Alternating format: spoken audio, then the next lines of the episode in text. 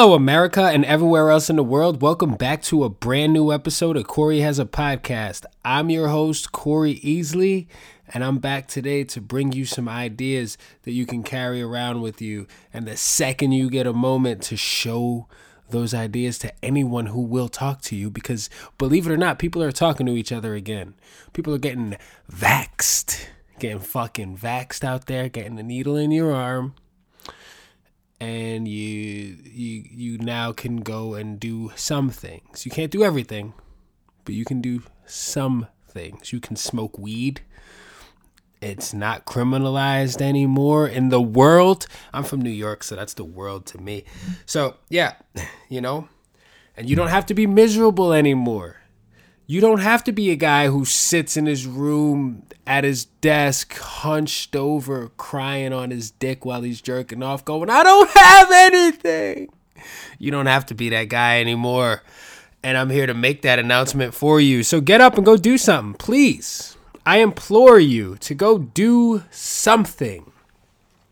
I was just talking to a good buddy of mine, and he was talking about how him and his brother are grown men and they still just get into these wrestling matches with each other and I and I really thought that that was so interesting and funny. It's like that's just what that's just what we do, isn't it? You know what I mean? That's what we do. I remember years ago I was with my best friend Turtle. He was at my first apartment that I ever lived in on my own. It was a studio apartment. And I'm going to explain to you the layout of this apartment. You walk into the door, to your immediate right there's a kitchen. The kitchen with a refrigerator and it was probably I'm not exaggerating the size of an airplane bathroom. I'm not exaggerating. I'm not making this up. Smallest fucking kitchen in the world. However, the bathroom was gigantic. The bathroom was so big. The bathroom could have been I, I, I wouldn't say you couldn't have fit a bed in it, but it was a big like you could fit more people in the bathroom than you could in the kitchen. And you know when you have I was like 21 at the time, living in this apartment, and when you I was by myself and you know, you have your friends come over. And we all know that most house parties people end up kind of just being in the kitchen. You end up everybody ends up kind of congregating in the kitchen a little bit. So whenever we did that, it was kind of like uh, sardines in the kitchen, just because the, the booze is in the kitchen, the music is a little more faint in the kitchen. So you can actually have a conversation. People can go, So let me tell you about what's been going on with me and Dave. And it's like, oof. That's when you you can get the fucking tea in the kitchen because the tea actually happens to be kept in the kitchen. And you just end up there for some reason. I don't know. Just always is. The beer is in the fridge and everybody's, you know, you can just, it's easy. You don't have to be that guy that's like every time someone stands up, like, yo, man, would you mind beering me? Thank you. Thanks, bro. Just like super thankful. Like you couldn't just get up and get the shit yourself. You know what I mean? So, yeah. Um, my old apartment, the bathroom was huge. It had sliding doors. Here's an embarrassing story, actually, I'm going to tell you. I got an embarrassing story for you. One night, back when I was fucking raging and drinking like a maniac on a consistent basis. And it wasn't an issue to me, it was an issue to anyone I dated a little bit at some point or other. It was an issue to anyone I was employed by at some point or other. But it wasn't an issue to me, which it for me and the way I operate means that it's just oh it's okay for me to do until I have a problem with with it. You know what I mean? I feel like more people should be that way. I think if more people were like me, the world would be different. I'm not saying better. Definitely different. A lot different. Um so yeah.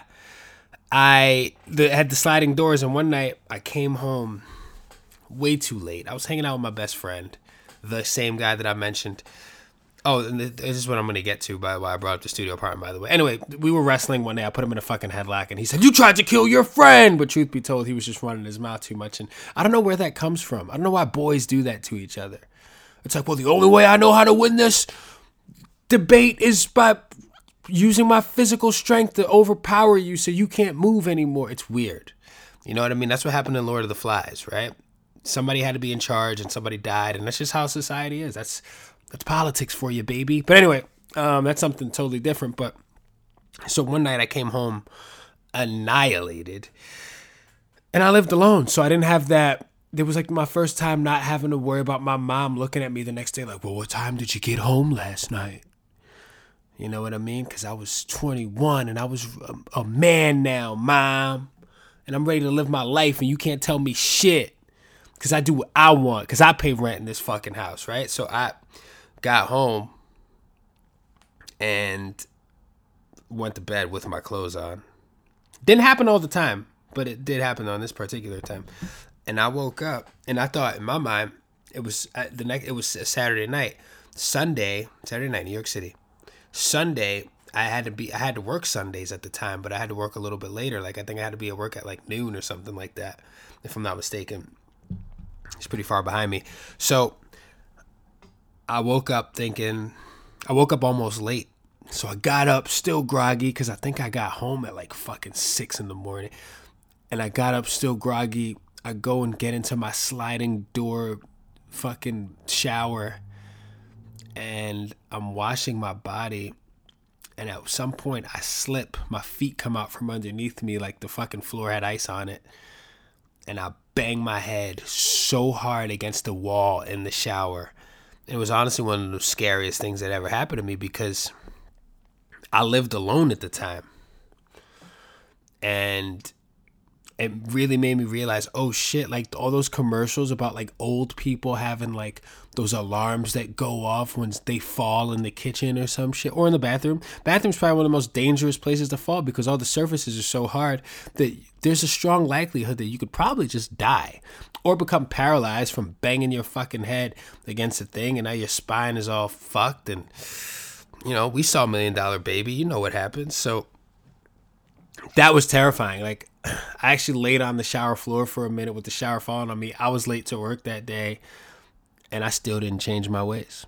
I was like, well, that doesn't happen all the time. So I just got up and I just continued to live that kind of lifestyle for years. For fucking years. Um, and it was kind of embarrassing to me at the time, but now it's it's part of my journey, right? Like things that are embarrassing to you when you're younger, stories that you like won't even tell your best friend, like shit that happens to you in private that you won't even tell your best friend about until like some a significant amount of time has passed. Those stories and you end up becoming more comfortable casually talking about them as you get older because you're like it's part of my story, you know. I don't do that anymore. If you still do that, you probably would never talk about it though, right? Unless you're just a shameless motherfucker. Shameless. I actually went on a show recently a virtual Twitch channel show called Art Smackdown, hosted by a couple of guys I know. Shout out to Mark Stetson. Shout out to who else was in that show? Sorry. Micah Sherman, a couple of guys that I knew from doing comedy at the pit, People's Improv Theater in New York City. And um, they invited me on this show. And it was a great time, great audience, great crowd, great energy. And uh, so basically, you have to draw a picture it's a challenge. You draw a picture. You have 30 minutes to create a masterpiece, and and then you get voted who wins. But in the beginning of the story, I, am in the beginning of the show, at the top of the show, I'm new to the show. I'm coming on as the challenger, and so I had to introduce myself and tell the people about myself a little bit. And I did this thing that we do sometimes when we meet new people, right? You know, when you meet new people and you start telling a story about something and the second you start telling you the story you regret starting that story because you don't want people to have that first impression of you. So i started telling this fucking story on the show about about this one time that i said something really mean to my mom. I'm like yo at the top of the show i'm opening with hey, none of you people know who I am. Let me tell you about this time I was a real dickhead to my mom and made her sad, and later on made me really sad thinking about why I was so unnecessarily mean. Uh oh, sneeze coming. Ooh, false alarm. Yeah, so and I just had to I just had to go with it because it was all eyes on me and I had already begun telling the story, but I just hate that feeling of yeah, God, I instantly regret this the second I start going down this path. What makes your brain go there? It's just an uncontrollable thing, right? You don't know what's going to happen sometimes if you have like if you're like a compulsive person like that. You know what I mean? It's probably like the same thing that happens to you when you're being tickled. You're being tickled, you can't control how you react to it. I was just saying the other day something else about something that you can't control, but back to the tickling thing. Tickling is an interesting thing to me. I happen to be a human being. Hello. I happen to be a person who's actually super ticklish, and my wife will tickle me occasionally, and it, and it makes me nervous because you don't know how your body's gonna move and swing around when you're being tickled, and you can end up backhanding the shit out of your whoever's doing it to you. And I don't want to fucking, I don't want to slap the shit out of my wife. excuse me, sorry about that. It was gross. I don't want to slap the shit out of my wife because she's doing something she thinks is funny, right? But I'm like, yo, man, don't tickle me because tickling, getting tickled sucks. You're just kind of powerless over it. it. Doesn't matter who it is. Like if you're getting into, if you're, if you have to wrestle somebody who's like the size of the rock, and you and they're ticklish, and you start tickling them, chances are you could probably win that. You could win that wrestling match. You know what I mean? You could wrestle them down into a headlock while tickling them. You know, so I started getting curious. And I don't know if you guys ever seen. There's actually a documentary that came out in 2016 called Tickled and it's about this underground tickling ring. super strange, super weird. I'm gonna say that it was weird because that's how I feel about it. Um, bunch of people would get into a ring. Just a couple of guys getting to, getting down to their underwear, get into a ring, and just start tickling each other. And uh, it was like this, seemed kind of like this fetish fantasy situation, but you guys should look into the documentary because the people who were running the thing used it to fuck with people in their personal lives and their professional lives. It was um it was pretty messed up, but and it kind of ruined people's careers and it, you know. But yeah, you should check it out. It's called Tickled if you're interested. But let me explain to you what a tickle is. A tickle a tickle is considered a phenomena. It is a one one type of tickling is caused by very light movement across the skin. Very light movement tickling. And and believe it or not, tickling was originally used as a torture by the ancient Romans. And you know what? Now that I think about it, tickling does feel like torture. It's torturous because you cannot do anything. I think anything that you can't do anything about that's happening to you is torturous. It's like fucking sleep paralysis. And you're sitting there and you fucking your eyes are open and you're conscious of what's going on, but your body can't do anything and the fucking nun from the nun from the conjuring movies is walking slowly towards you and you're sitting there because it's kind of a dream right yo the brain is a fucking interesting crazy incredible machine like it's a computer it's uh it, it's you can make yourself believe anything you can look up any information you want you can repress information right? You can do a lot. So basically, it was used as uh, torture by the ancient Romans. It's also used in sexual fetish, fetishism, fetishism, where it is known as tickle torture. And the Institute of Counter Research found that robotic arms used to tickle people are just as effective as human arms. Man, like people really have spent the time to do their homework on tickling raise your hand if you're ticklish, ladies and gentlemen, and then you raise your hand, the person next to you starts tickling you because that's like a prime time spot, right? Right into the armpit, boom. But what if somebody's wearing a tank top and you catch their deodorant? Remember when somebody would have a tank top on, they lift their arm up and you see the little crumbs of the the the fucking deodorant just in their armpit hair? Isn't that shit gross? Has anyone died from tickling? However, there are in fact records of death inducing tickling. Joseph Kohout, a homosexual prisoner in World War II, claimed to have witnessed Nazi officers uh, tortured a fellow prisoner through tickling until he died. Are, is he sure that they were not tickling and stabbing this man to death at the same time?